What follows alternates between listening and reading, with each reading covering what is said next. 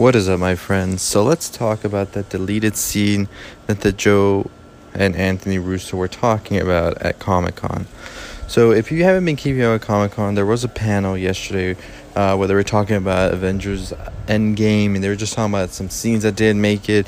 There's many scenes I want to talk about, but one in particular I want to make a video on itself, on its own, because I think it would have been ground breaking, and I think it would have been super like awesome to see is Thanos coming in when he comes in at the end through that portal with Captain America's head. Yes, fucking brutal. Yes, fucking insane.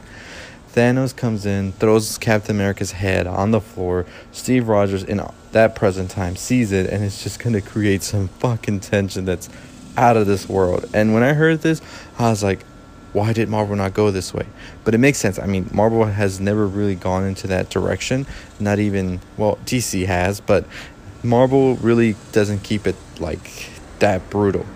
And I think in another universe where we will get these Marvel reboots and maybe we'll get a solid R uh, reboot phase, whatever, I think we get, get, get scenes like that. But honestly, imagine that. I mean, what else would you need to want Thanos to like I mean, he snapped everybody, right?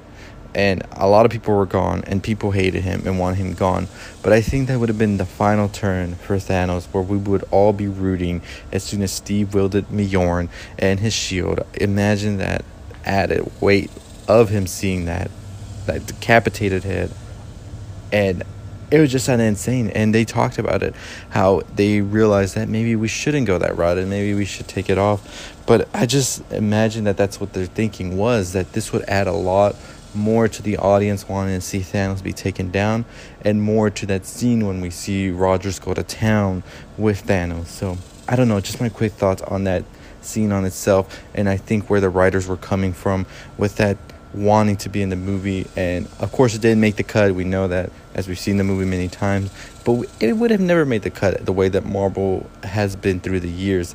I mean, they don't really try to go for that type of shock. But I think that for this movie, I think it would have fit perfectly. But, anyways, that would have made it an R rating for sure. Anyways, what are your thoughts on the deleted scene? I'll be making a video on the other deleted scenes as well. I just wanted to make a video on this scene itself because I just wanted to get those quick thoughts out. And yeah, let me know your thoughts. Anyways, 8,000 subscribers, Marvel panel tonight. Turn on notifications, subscribe, like, comment. I'll see you later. Stay positive.